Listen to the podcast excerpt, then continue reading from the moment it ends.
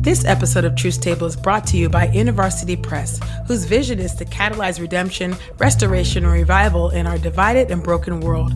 Follow IVP on Twitter at IV Press and visit IVP's website at www.ivpress.com.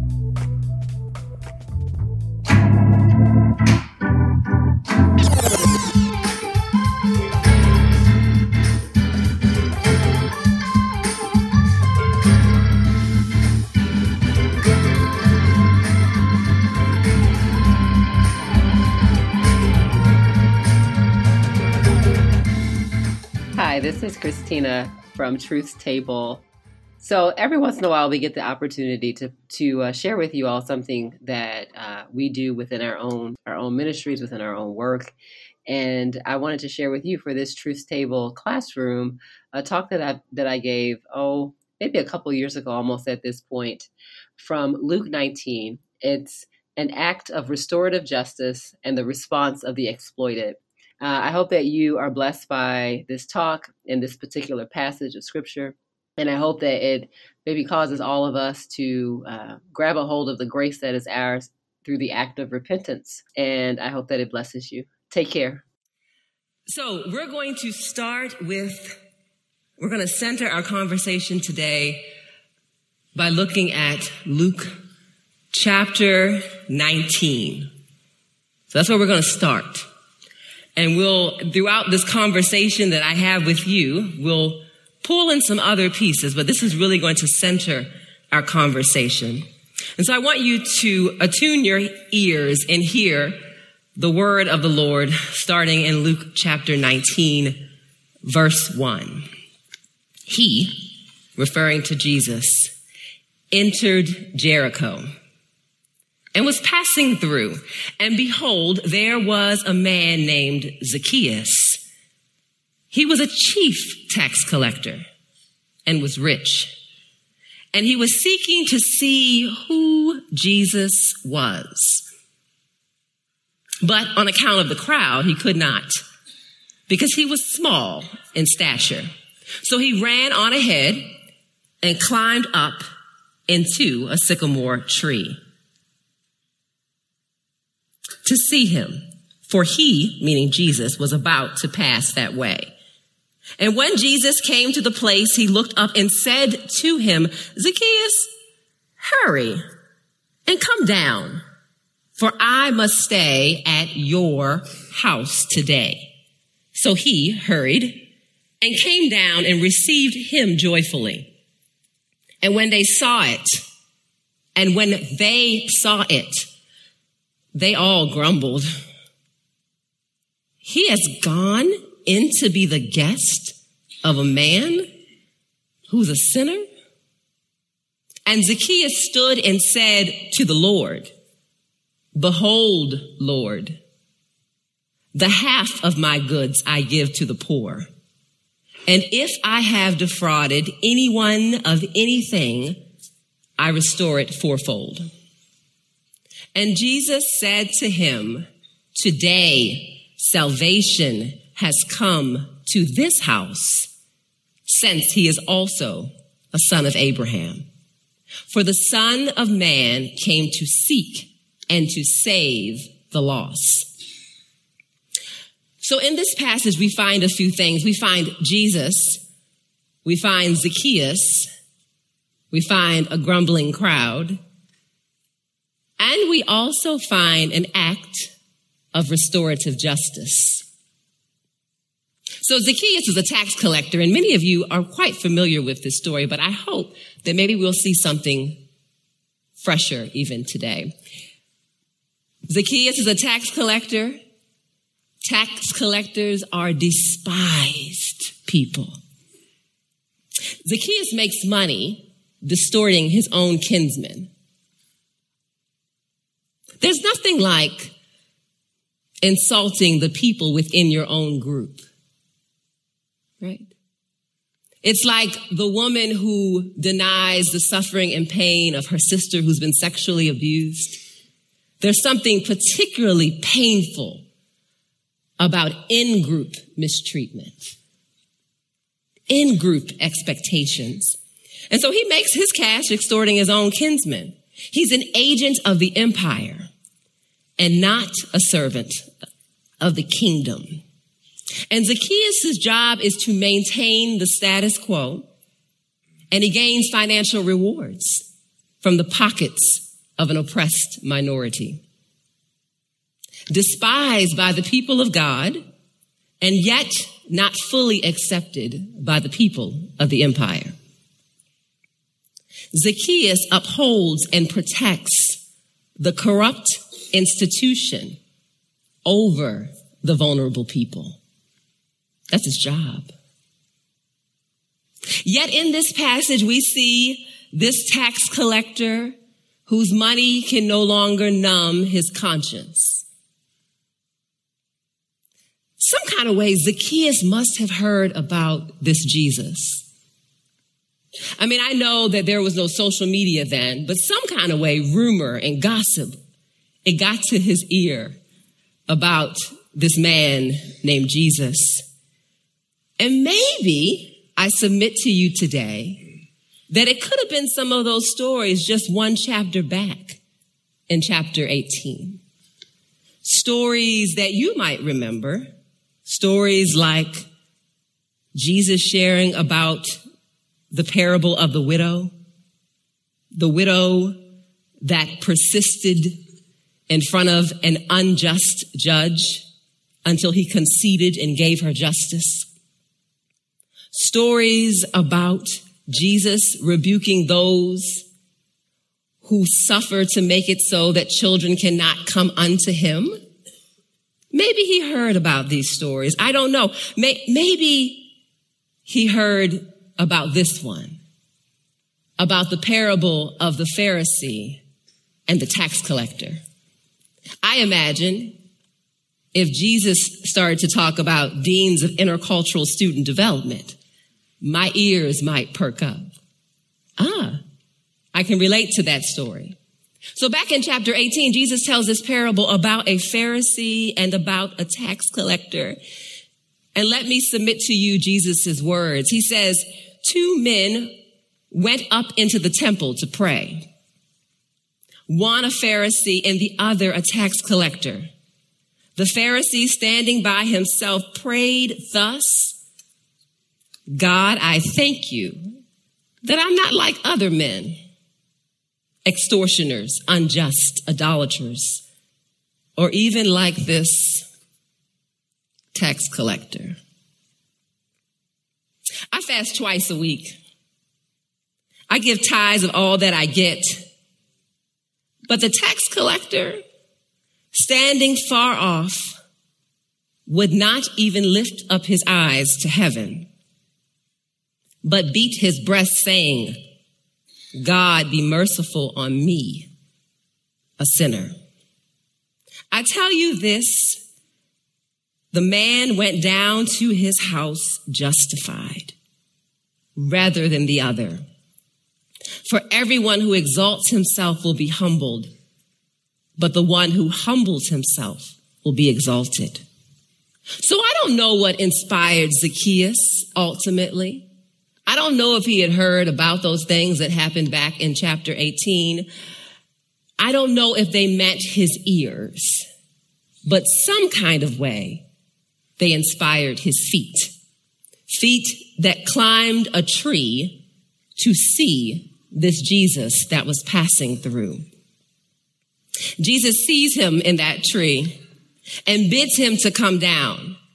And Jesus invites himself into the home of Zacchaeus. But like the Pharisee of that self-righteous prayer back in chapter 18, the people, the they, oh, they began to grumble. Are there any grumblers in chapel today? Any grumblers? Any, any grumblers? I submit I'm a bit of a grumbler. I, I submit that to you. And I think if I scratched around a bit, you might submit at some point that you too might be a bit of a grumbler as well. Hmm. So let's be honest. I would have grumbled too. You may have grumbled as well. See, when the guilty, when the socially guilty get grace, well, we might find ourselves grumbling. And there was no doubt that Zacchaeus was guilty. When those that exploit the vulnerable and aid and abet systemic injustice claim Jesus as their house guest, some of us grumble. And I submit this morning that to the extent, to the extent that you identify with the broken, the exploited, the unseen, the vulnerable, the marginalized, you might grumble too when the appeasers of injustice receive grace. And I submit that maybe to the extent that you identify with social power, unrepentant social currency that is afforded to you, one through the suffering of your neighbor, that you might miss all of this. You may not get the grumbling. You may not get why it would disturb others to see this. But lean in. Look closer. The humble Zacchaeus reminds us that when Jesus comes to our house, it does not end our obligation to our neighbors and those who we have hurt or the systems that we enable that hurt them. So the crowd says, as a way to question both the goodness of Zacchaeus, but also the goodness of Jesus, he has gone to be the guest of a man who is a sinner. And Zacchaeus stood and said to the Lord, Behold, he doesn't say to the grumblers, he says to the Lord, Behold, half of my goods I give to the poor. And if I've defrauded anyone of anything, I restore it fourfold. And Jesus said to him, Today salvation has come to this house. Our repentance, rightfully so, goes to God Almighty. When we sin, like David reminds us, it is a sin against God. But that does not mean that when we repent, the fruits of our repentance does not belong to our neighbor. Do you hear me? Are you following me? See, there's a mythology. There's this mythology, particularly in the Western church context, that we simply say to God, see, I've sinned. And God is gracious and kind and God forgives. But we hardly ever call for a repentance that apologizes to God and then serves the defrauded neighbor. And I submit to you, that is what Zacchaeus does in this text.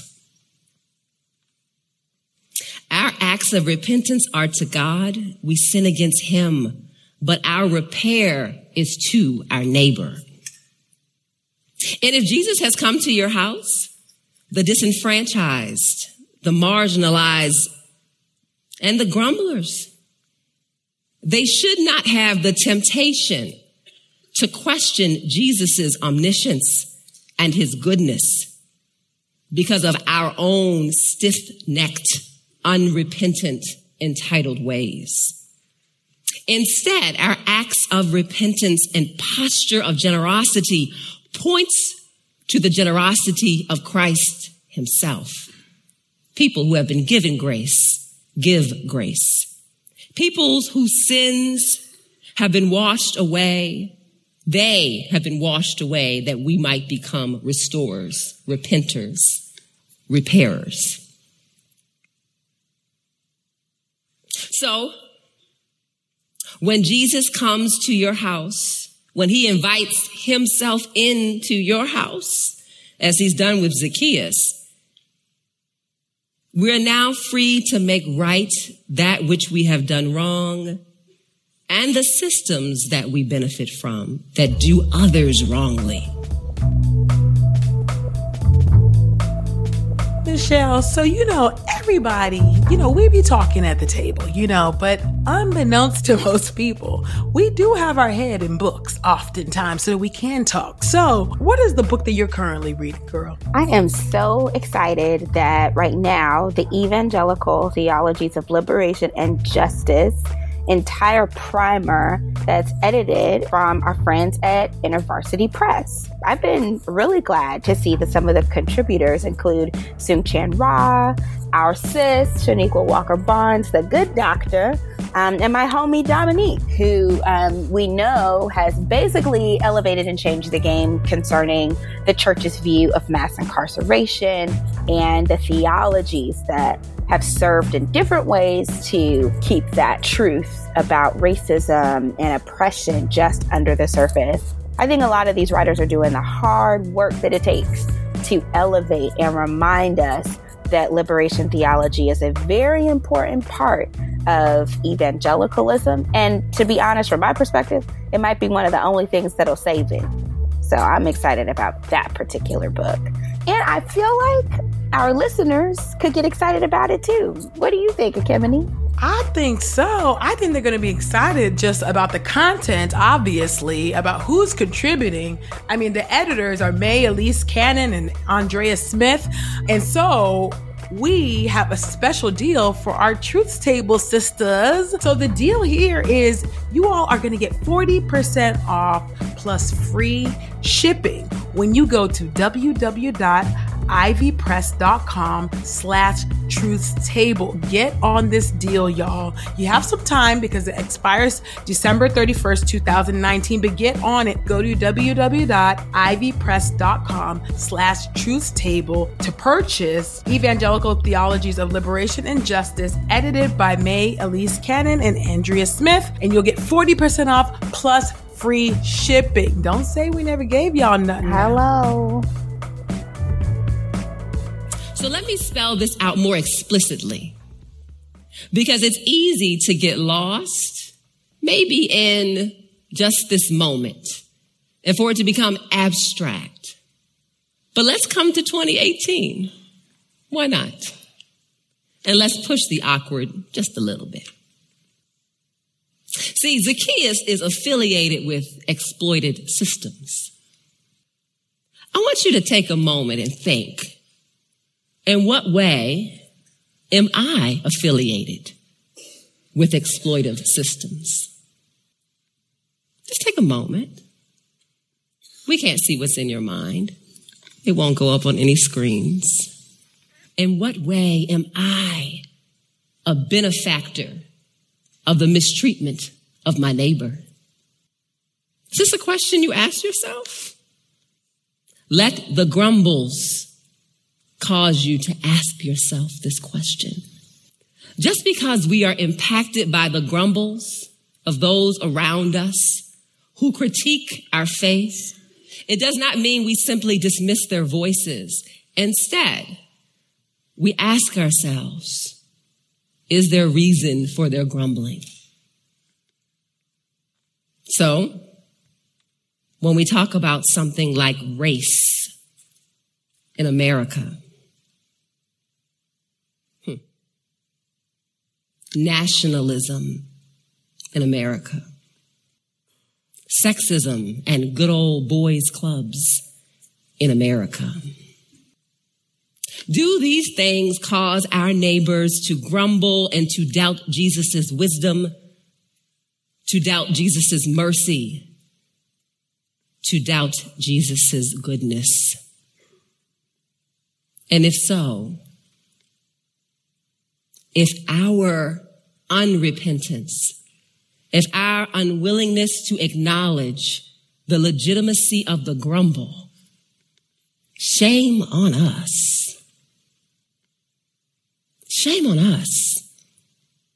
When people legitimately grumble because they find us to be inconsistent, when people legitimately grumble because they wonder if you You care about the unborn, but do you care about police brutality? When people grumble about that, we can choose to dismiss it and make excuses, or we can turn to God and we can put our repentance to God that impacts our neighbors.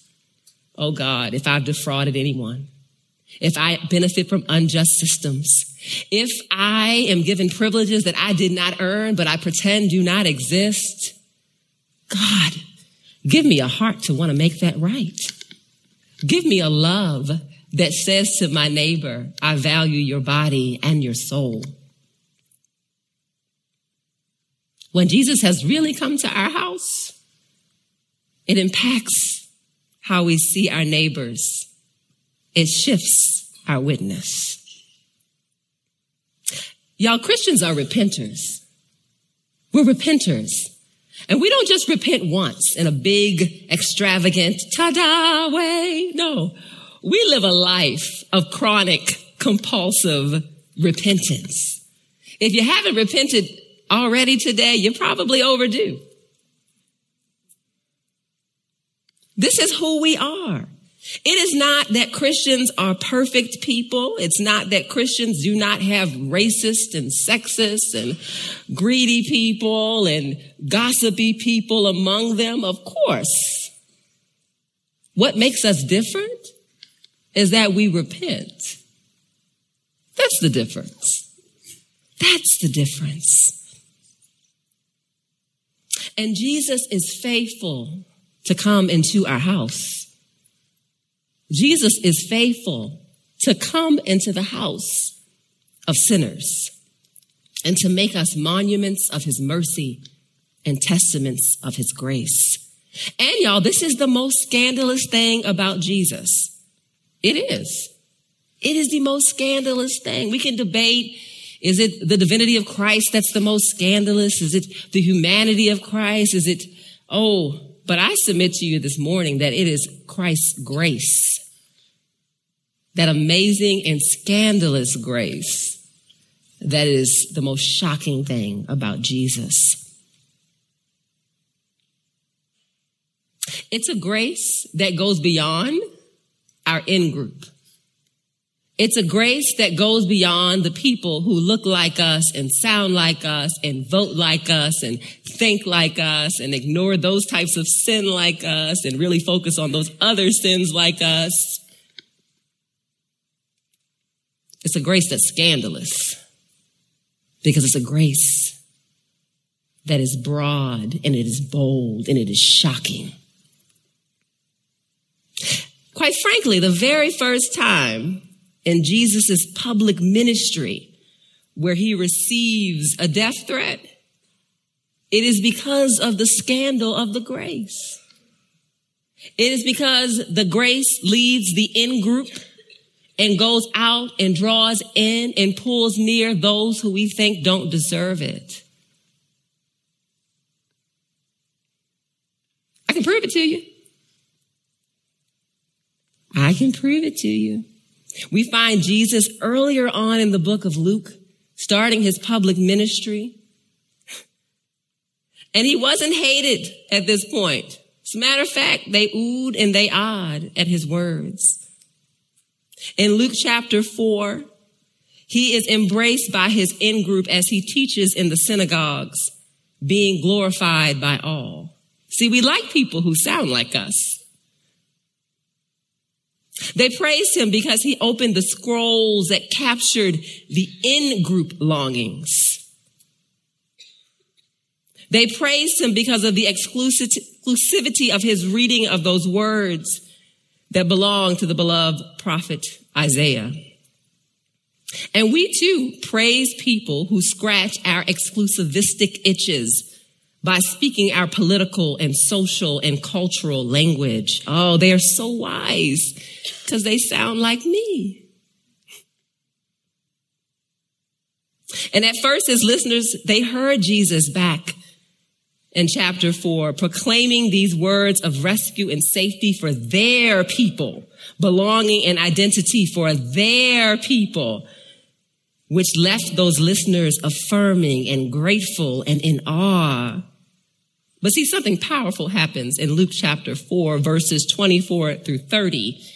Jesus demonstrates a grace so scandalous that it walks outside of the in group and it draws in to the out group. And he said, Truly I say to you, no prophet is acceptable in his hometown. But in truth, I tell you, there were many widows in Israel in the days of Elijah, when the heavens were shut up three years and six months. And a great famine came over all the land. And Elijah was sent to none of them, but only to Zarephath in the land of Sidon, to a woman who was a widow. And there were many lepers in Israel in the time of the prophet of Elisha, and none of them was cleansed but only Naaman the Syrian. When they heard these things, all in the synagogue were filled with wrath. Why were they filled with wrath?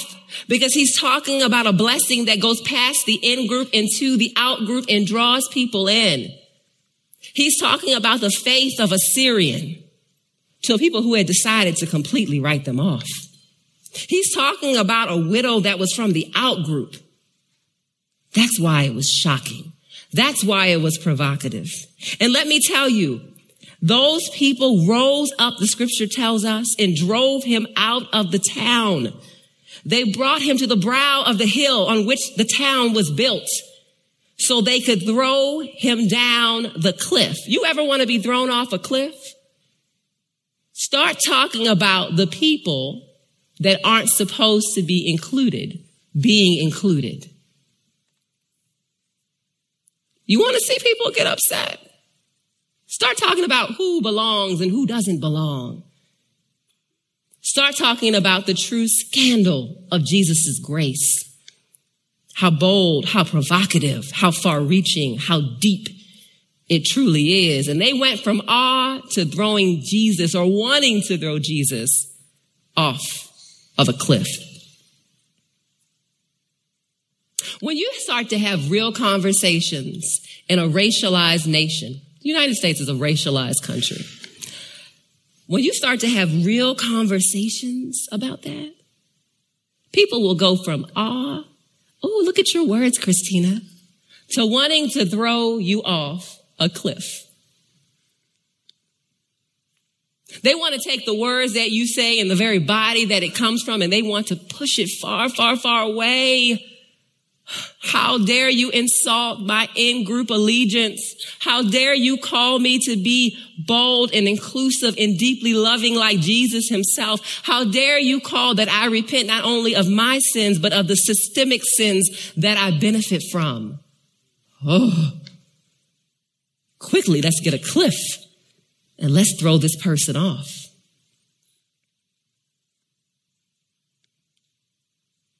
We must be people who are grateful and thankful that God reaches far and, and wide because it reaches us.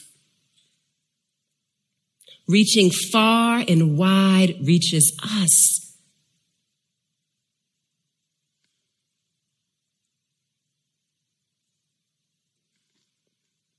So the next time you hear grumblings, Think about why that might be. The next time people question the sincerity of Christians, don't get defensive. As people who don't deserve grace but are caught up in it, question why that might be. And look at our older brother Zacchaeus and ask yourself, could I, would I love the grace that I've been given enough to ask myself, am I willing to give up my social perks tied to an unjust empire? Would I? I mean, nobody's looking at your brain, so you could answer honestly in your head. Do I have to create a mythology pretending that these things do not exist? Do I ignore and minimize the grumbling because I crave and I love the perks of the in group so much. Jesus reaches beyond the in group to the out group and brings us in. Pray with me. Gracious God, our Father, you are good. You are better to us than we realize. You know, the way that we treat people, Lord, the amount of grace that we give others is a reflection of the amount of grace that we think we actually need. We give much grace when we recognize we've been given much grace. And when we realize that we as Christians are called to be sojourners in this land, oh, that changes our perspective. It calls into question things like our racial allegiances and our nationalism and our social and political orientations. Sojourners in a land that you have created, oh God. Help us to be people that are pleased enough with you, that are grateful enough with you, that you fashion our central and core identities. Help us to be people that are so satiated, so satisfied in what the gospel gives that we would publicly say to grumblers, Oh, if I have defrauded you, I will repair it fourfold. Let Jesus really be enough. Let that really be our witness. For your name's sake. In Christ we pray.